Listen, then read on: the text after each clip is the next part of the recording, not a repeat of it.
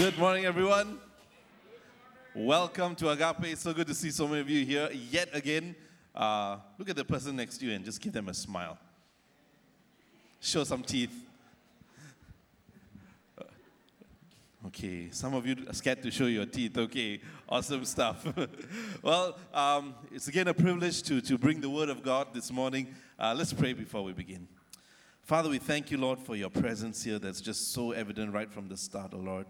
We're so humbled to be in your presence, and Lord, even as I bring your word, Father, I pray that, Lord, that you will speak to us in a clear and, and personal way, Lord, that your name be glorified, Lord. In Jesus' name we pray. Amen. Everything worth its salt takes a process, takes time. The painting of the Last Supper by Leonardo da Vinci took three and a half years to complete. Three and a half years to complete. Uh, he painted it. He wanted to get the, uh, the facial features right. He wanted to get um, the character right. So he started, he stopped, he started, he stopped. It took about three and a half years to do it. The Statue of Liberty, the construction started in 1875 and it wasn't completed until 1884. They worked round the clock seven days a week for nine years to finish the Statue of Liberty. And then when once it was completed, it was broken down into 350, disassembled into 350 pieces, transported across to New York City, and then reassembled again. But there's also something else that's very much closer to our hearts that is beautiful and takes time to make. Watch this video.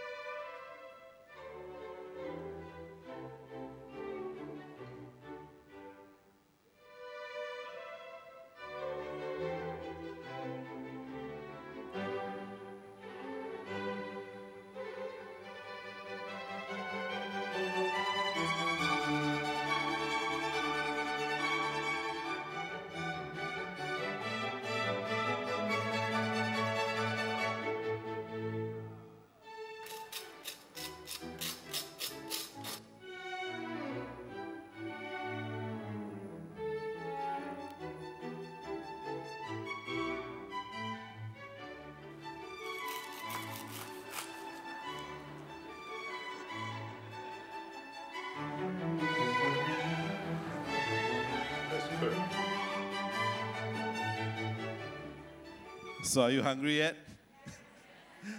For those of you who don't know, that is suyok or roasted pork.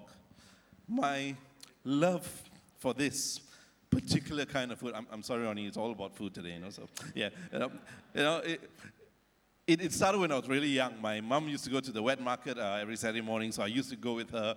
Uh, and there was this uncle there who who sells uh, char siu and so every time he sees me coming in, you know, he'll he'll give me a piece of char siu, or then the next time he sees me, he'll give me a piece of siu, you know. And then when, when we started buying, he'll, when we, we buy a little bit, he'll add a few more extra for me, you know, that kind of thing. And so it was cultivated from young, you know, and and yeah, you know, but but more than the process, this is kind of like a simplified process of making this. I know there are some people here, you're looking at this, no, no, it's not so easy. And Tipang look at me uh, and she's squinting at me, say, no, no, not so easy, you know, to make this, you know.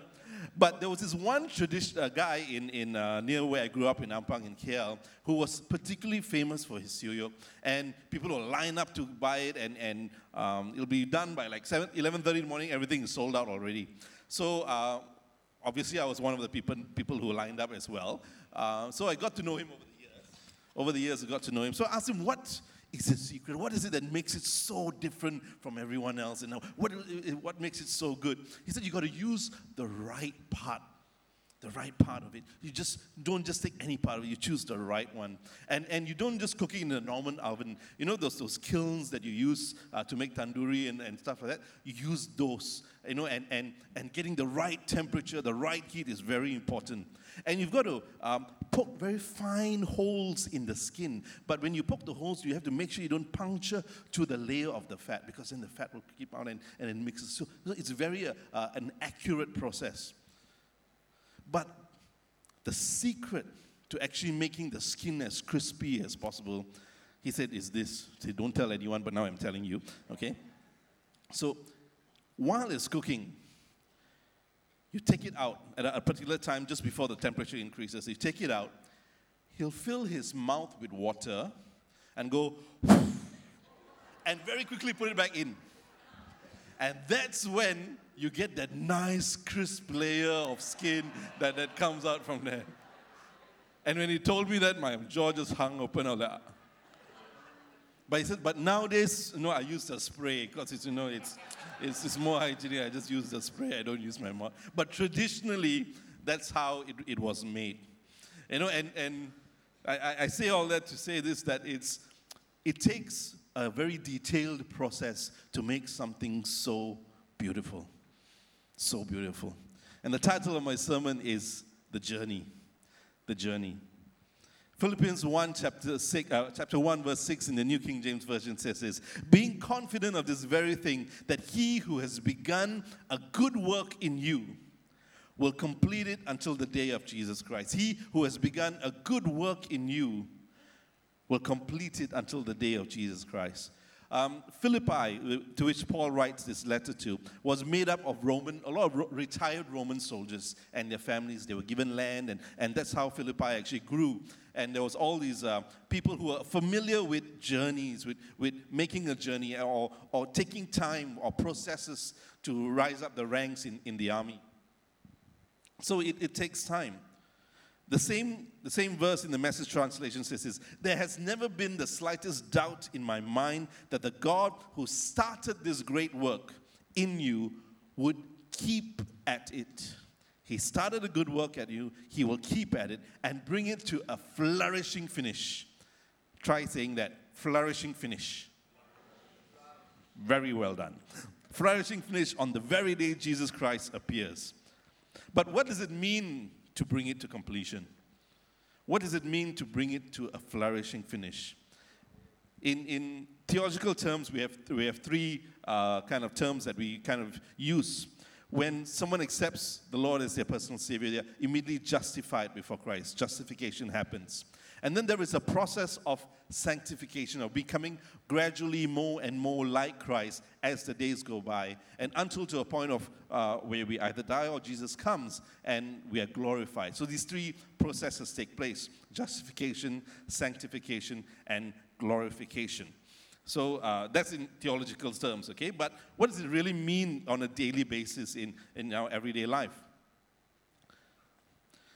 And one of these uh, ways in which that we can grow and which we can uh, concentrate on this process of sanctification, I believe is found in Philippians chapter 1, verse 9 to 11. Let me read it to you. And this I pray, this is, this is Paul praying for the Philippian church. It says, that your love may abound still more and more in knowledge and in all discernment, that you may approve the things that are excellent, that you may be sincere and without offense till the day of Christ, being filled with the fruits of righteousness, which are by Jesus Christ, to the glory and praise of God. The message translation says it slightly differently. It says, So this is my prayer that your love will flourish, that you will not only love much, but well. Learn to love appropriately. You need to use your head and test your feelings so that your love is sincere and intelligent and not sentimental gush. Live a liver's life circumspect and exemplary, a life Jesus will be proud of, bountiful in fruits from the soul, making Jesus Christ attractive to all, getting everyone involved in the glory and praise of God. So let's look a little bit more in detail in these three areas in which uh, we can become more like Christ, in the likeness of Christ uh, in each day. Firstly, is this that your love may abound more and more. That your love may abound more and more. You know, if you've been to any wedding or, or uh, where a pastor preaches at a wedding, what's the, what's the verse that is always quoted? Revelation 20, sorry, what?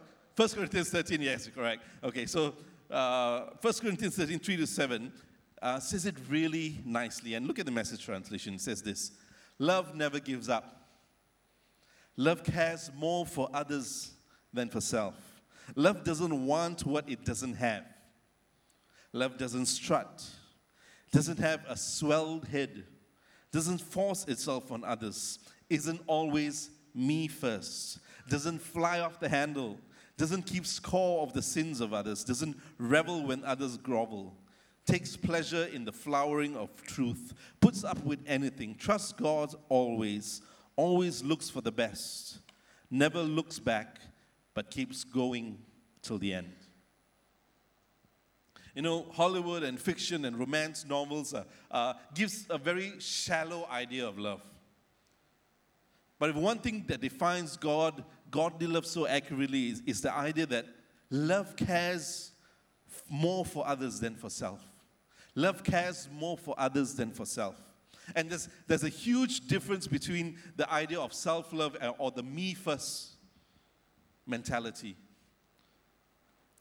whether it's being self, selfish or just wanting the best for, for me, myself, and I, that's all I can think about at the expense of others. But one of the best ways to describe it is, is this love with your head and not just your heart. He talks about your mind and your thoughts being direct to direct our love for others over our own desires. And as Christians, as we grow in the maturity of Christ, in, in becoming more like Christ, and we are called to love appropriately by using our mind, our wisdom in exercising love.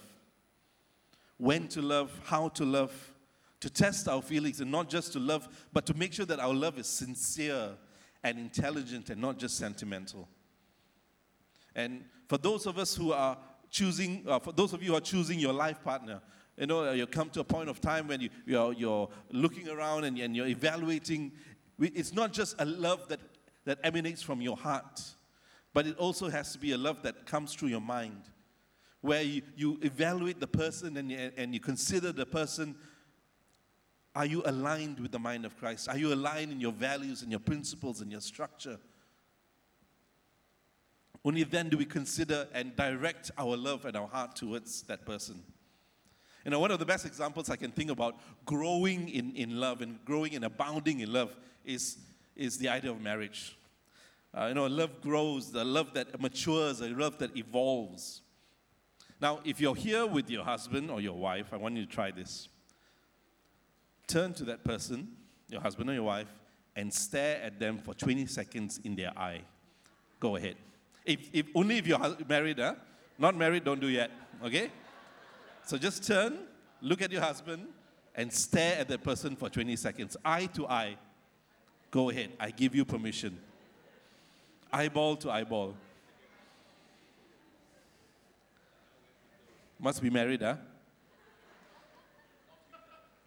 yeah, married to each other, yes. Not married separately and stare at each other, okay? You know, when you do that, something happens, right? Let me stare at my wife for a while. You know, something happens when you look at your husband, when you look at your wife. And when was the last time you stopped and you just stared at your, uh, look intently with love at your, at your spouse? But you remember the feeling, you know, for, for those of you who are younger, um, when you were dating or when you just started a court, when, when, the, when the person's phone uh, number appears, you know, you, you have if you had caller ID in those days or if you even had a mobile phone. But you know, when, when it appears, you get so excited. Hello? Oh, hi, dear. you know, there's an excitement, there's a flurry in your heart. It just be, begins to, uh, you know, uh, then you meet, and then when you see the person coming through the crowd and your eyes meet, and there's, there's something that just begins to flourish in your heart, and your heart starts beating faster. Or the first time you held hands with the person and you walked, and you're like, Mm, you know, there's something that's just gradually growing. And, and, and if you're wearing an, an Apple Watch, you know, then your, your, heart, your heartbeat, it kicks your heartbeat and it goes so fast that it, it starts beeping and stuff like that. You know, you don't want to give it away and all that. So your heart starts growing, love starts to blossom. Then you get married. And it's so nice. You're married. You're allowed to have sex. And then the reality comes in. You go in, and the bathroom, the, the toilet bowl seat is up. Okay. You go and brush your teeth, and, and the tooth, toothpaste is pressed in the wrong way, in a different way that you do it. You come out and there's a, there's, a, there's a wet towel on the bed. The laundry is not done. The trash is not taken out. Uh, this is not my marriage, okay? My, my wife is perfect, okay? This is not this, okay? Yeah, I'm just giving you examples, things that I've done, maybe, you know, that kind of thing. But, you know, it's, you, you have to begin to make a decision to love the person more each day. And sometimes it's not so easy. It's a decision day after day that you grow in spite of your situation, in spite of your struggles. Children come, stresses come, work comes, if things become uh, even more tedious, become more full, or depending on the stage of life, maybe your children have grown up and they've left, and now it's just the two of you at home in an empty nest. How do you grow your love each day? Do we consciously, that's why it says, think intellectually, not just uh, something in your heart, but purposefully and intentionally grow your love for each other. You need to decide to love the person each day more and more, in spite of the situation around us. And in the same way, I mean, not necessarily towards your, your uh, to people out there in the same way that you love your husband and wife. That's only reserved for your husband or wife. But are we growing in our love for the people around us? Do we show concern? Do we show care in spite of the situations that we go through?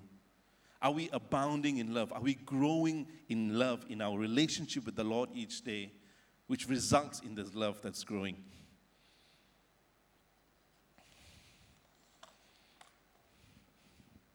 Do we stop harping on our own issues and allow God to work through them while at the same time be a blessing to others? Be a blessing to others. You know, there were two disciples that Jesus had, James and John. What were they called?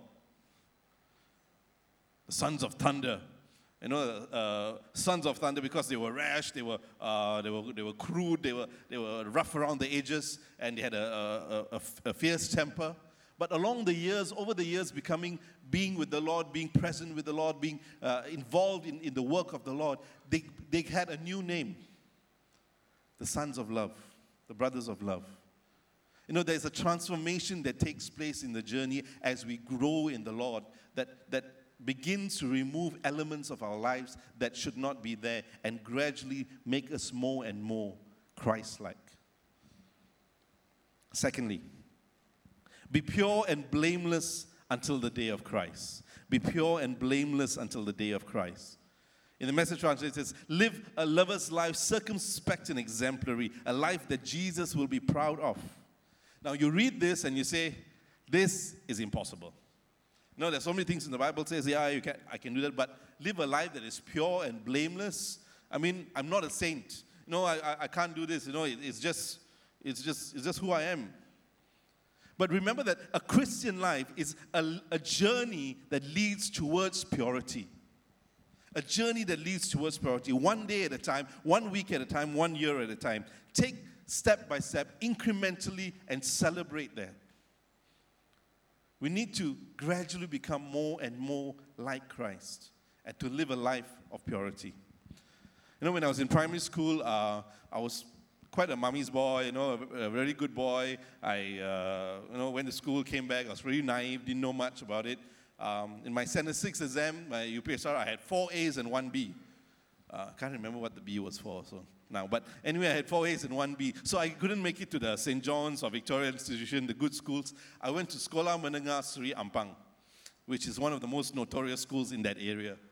So within one year of my Form 1 of, of my uh, secondary education, I had gone from a naive, good little boy, uh, you know, assistant head prefect, to uh, this not, not really notorious, but I, I, started to hang out with a group of people and all that. My speech started to change. I started using language in, in English and Malay that is not so nice, you know, and, and, and uh, um, characters started changing, you know, and, and my parents looked at me and said, No, if we continue leaving him in the school and uh, uh, he's, he's just going to go downhill from there. So, my dad, being uh, from Singapore, I said, Let's pack him up and send him to a Christian school in Singapore.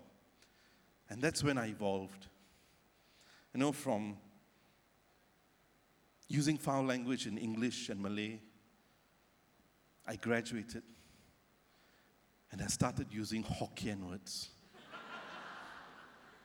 You know, there's, there's something so powerful with the Hokkien language, you know. When you use foul words in Hokkien, it sounds so much better. It's really like to the point. Don't go and Google it after this, okay? But, but you know, it was, it, it, it graduated. There's so much of, uh, uh there's a difference. That, that, that you, you, it's like a graduating to a different level of notoriety, you know, when you use Hokkien. But it was in Singapore that gradually, that I gradually uh, got to know the Lord you know, and, and, and really actually got to know the Lord, and my relationship with the Lord improved slowly, and my Hokkien reduced, and my English went up, you know, and, and, and there was a change in my speech, there was a change in my character, and it was a journey that began that day that is still continuing to this day. I began to speak life. I began to understand, the, the, the, or at least begin to understand what God had in store for me. Remember the chart I, I showed you earlier, the, the journey that it's on? Can we just show that one more time? This, as you're on this journey, you know, she says, I'm not yet perfect, but I press on towards the goal. I'm not yet perfect, but I press on towards the goal. See, there's something called the grace of God. And the grace of God is so powerful that it starts the process of transformation in our lives. It doesn't excuse sin, but it allows a way back to the Father by what Jesus has done on the cross. And applied grace leads to a changed life. Don't just listen to the word, but be doers of the word. When you apply grace in your life, it, it gives you something that is so good that, that what Jesus has done on the cross and you apply it in your life, you then begin to improve your own life. You begin to take steps to not go back to where you were before. But never take this grace for granted. Never take this grace for granted. Grace motivates us to a life of purity. Don't get me wrong, addictions and sin are very real issues that we face. And if you are going through an addiction, if you're going through a situation where you know that it's a constant sin in your life, deal with it. Speak to someone that you trust. Speak to uh, someone where you, who can journey with you and, and, and get you out of this with the help of the Lord. Now, some of you know this guy named Kanye West. You know, and, and recently, uh, uh, this is one of the statements that he said be in a condition of constant repentance. You know, uh, People might say, you know, oh no, this, this guy Kanye has been a singer, his lifestyle was like all over the place, you know, and now suddenly he's talking about Jesus. Is this real? Is this true? You know, it's not up to us to judge. But he is being, he, his testimony now and, and what he's saying, you know, he was interviewed recently and, and 80% of what he said was good, 20% was just way off tangent, you know, in, in terms of uh, uh, theological accuracy. But, but what he's doing is just highlighting that Jesus is king, that there's been a transformation in his life, and he's able to reach people who would never listen to the gospel message. You know, I remember what Glenn said last week. You know, if in the story of the prodigal son, um, you, when the son comes back, does he meet the father who has loving arms open, or does he meet the elder brother who was upset that the son, the, the younger brother came back? You know, we as the church, we, we need to be constantly having that, the, the, the attitude of the Father, loving arms who accept people back into the fold. He's bringing attention to the power of Jesus Christ as King. Romans 5 20, 21 says this, but sin didn't and doesn't have a chance in competition with the aggressive forgiveness we call grace. Aggressive forgiveness we call grace. When it's sin versus grace, grace wins hands down. All sin can do is threaten us with death, and that's the end of it. Grace, because God is putting everything together again through the Messiah, invites us into life. Grace invites us into life. A life that goes on and on, world without end. If we understand the concept of grace, we will understand that it enables us to become more and more like Christ each day towards a life of purity. And finally, is this my third point filled with the fruit of righteousness. Filled with the fruit of righteousness. Bountiful in fruits from the soul, making Jesus attractive to all, making Jesus attractive to all. Speaking about life, we are called to be filled with the fruit of righteousness. And this, uh, this term, fruit of righteousness, is actually an Old Testament term which refers to uh, someone who has a relationship with God and then it begins to show in your life. It begins to show in your acts, in, in what you do. It speaks about a life of love, about charity, about giving, about hospitality, about acts of benevolence. It, it speaks about a life that grows and overflows in joy and prayer and devotion as a result of being more like Christ. And if you see the, the NLT translation of, of, of this verse, uh, 1 Philippians 1.11, it says, is, May you always be filled with the fruit of your salvation. The fruit of your salvation, the righteous character produced in your life by Jesus Christ. For this will bring much glory and praise to God. The righteous character produced in your life by Jesus Christ. It's so practical. It's that when you have a relationship with the Lord, things begin to work out and transform in your life. And a fruit is always a, a result of surplus, extra. For those who sow in tears shall reap in joy. We have received this gift of righteousness, and, and there is a time to start to sow. You know, we just concluded our 14 days of, of uh, prayer and fasting, and, it's so good to, to, to actually commit and pray for this, for, for Nilai especially, for, for what's happening. You know, when, when someone is, uh, like what Pastor said, you know, it's a, it's a child, it's a baby that we are producing in Nilai, that, that uh, this church is producing a baby in Nilai. But with any baby that comes, there is that, that gestation period, that nine months of going through it, and then the, the pain of delivery. But when you hold that baby, all that discomfort of sleeping, that, that, that uh, you know, the, the, the uneasiness, the, the change of diet, the change of, of, of everything that goes through, all of that passes when you look at this beautiful baby that's born and then grows and grows. We need to pray. We need to pray. We need to come together and pray. You know, there's something we started recently with the, with the worship team. We call it toothbrush prayers. That uh, if, when you brush your teeth once or twice a day, hopefully twice a day. If it's once, then go and see Dr. Veron. You know, if it's twice a day, brush your teeth. During that three minutes, you know that uh, you pray for someone else while you're brushing your teeth someone in the, in the worship team or someone uh, you know who's going through an issue or, or, or, just to encourage someone or just to pray for that. We, just, we call it toothbrush prayers. You know, and, and we started it recently. And one thing that you can do to, to grow this, this area of your life is Wednesday nights, 8 p.m. Now, this was a photograph of uh, last Wednesday at 8 o'clock. We got together and, and we prayed.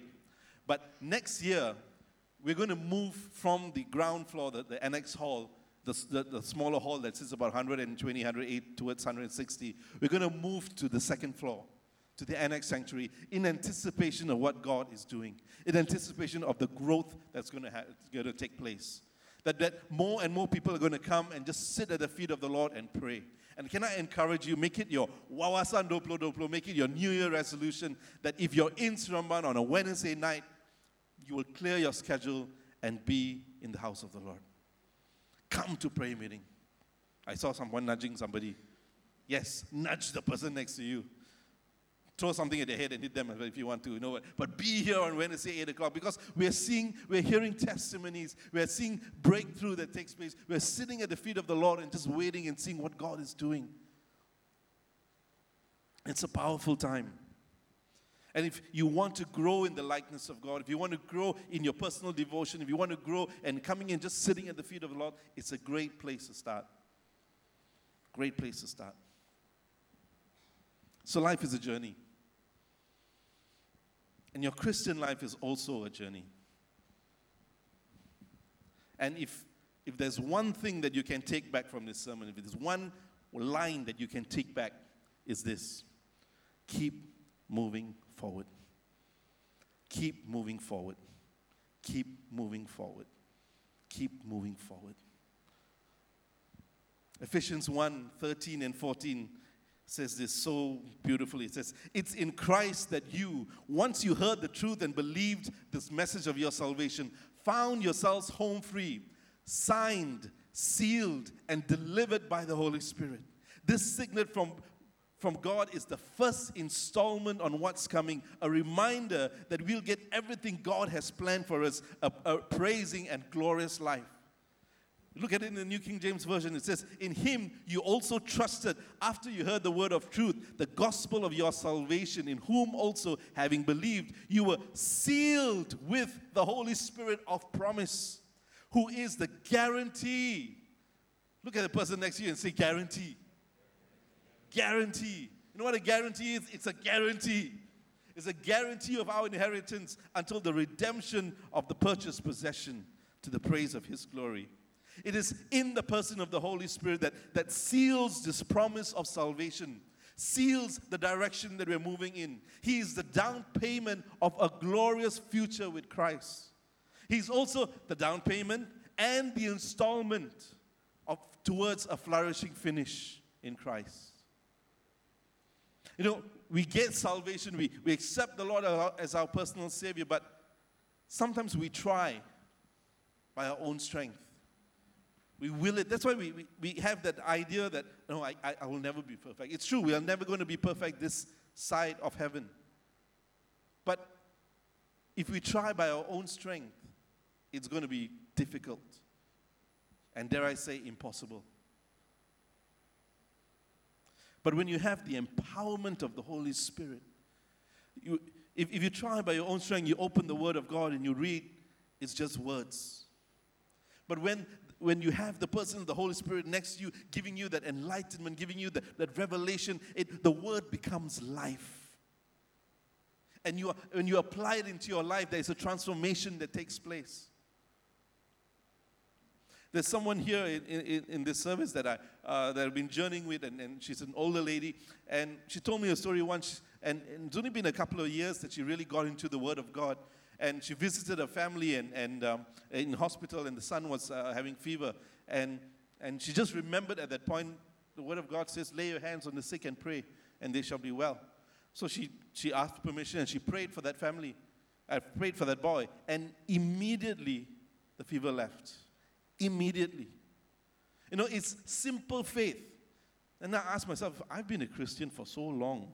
You know, how, how come I, I've never had that, that experience? You know, but let me tell you, it's a different journey that each one of us are on. And when you're on your own personal, that's, that's the beautiful thing about our Lord. That's the beautiful thing about our God. He customizes your journey for you if you allow Him. He customizes the journey that you're on. So there are second chances. There is the grace of God that is poured into your life that again and again and again, He makes Himself real to your situation, your specific situation and He carries you through that situation. It is the person of the Holy Spirit that journeys with you closer than a brother. But when we struggle with our own strength, it's difficult, it's tedious, it's dry, it's all up here. But when we have that revelation of the Holy Spirit, it moves from here down here. And when it moves down here, it becomes so real, so real.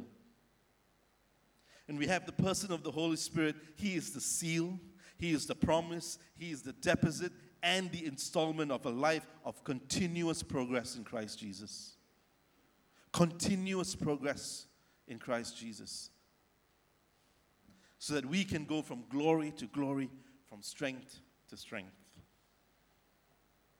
But sometimes when we go through these issues in life or these things that just bog us down, we, we live in condemnation.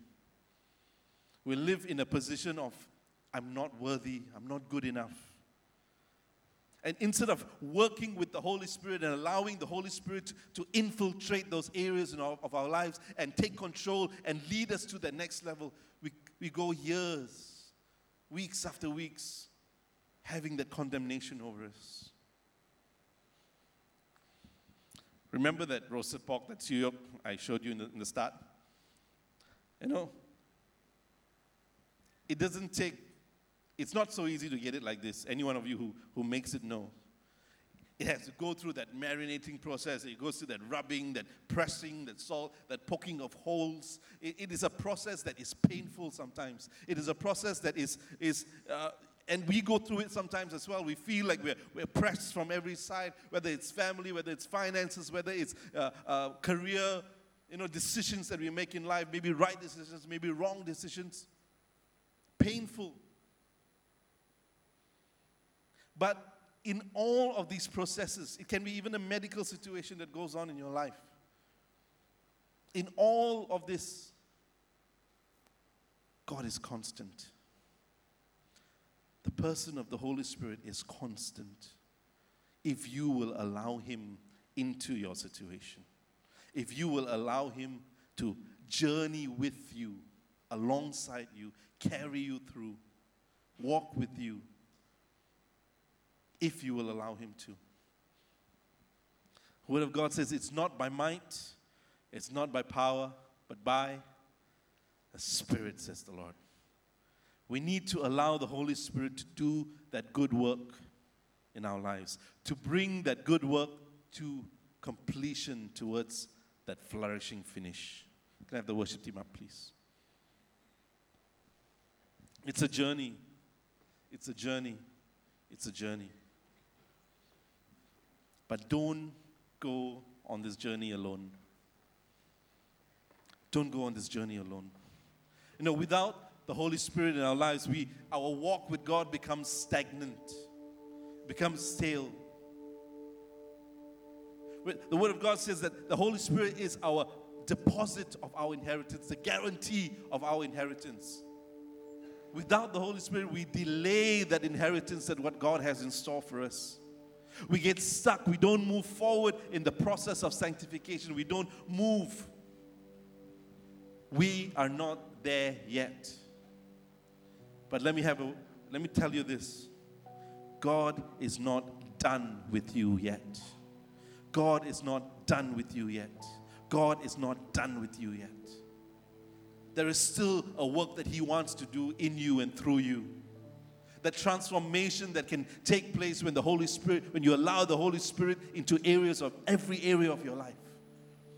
And to allow that transformation, to allow Him to take control and journey with you and carry you through the situations. If we don't have the person of the Holy Spirit with us, we have a semblance of this religion, but not but we lack the power that comes with it, with that relationship with the Lord. Don't settle for the mundane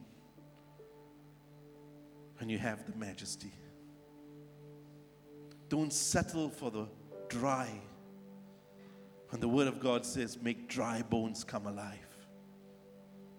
Don't settle for routine and just going through life each day without having the power of the Holy Spirit in your life.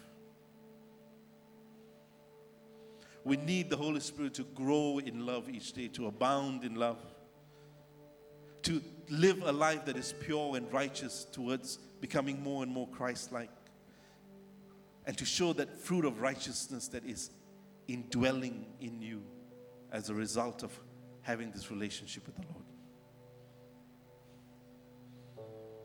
Can I just ask you to just look to the Lord right now, wherever you're seated? Just bow your heads and just begin to engage with God.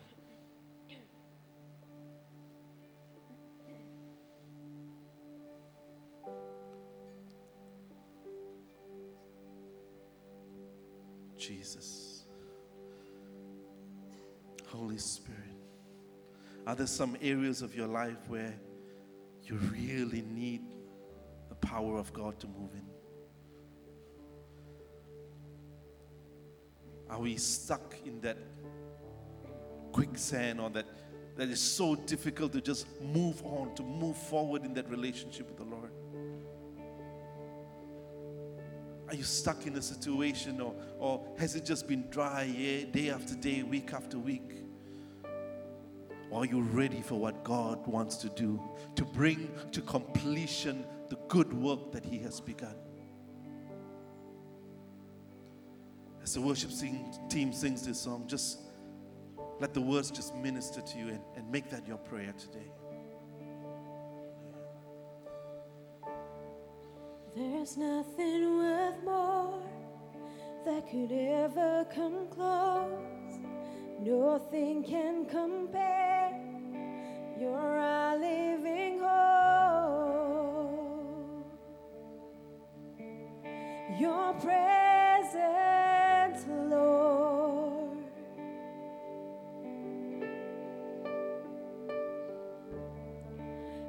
Tasted and seen of the sweetest of love, where my heart becomes free and my shame is undone. Your presence,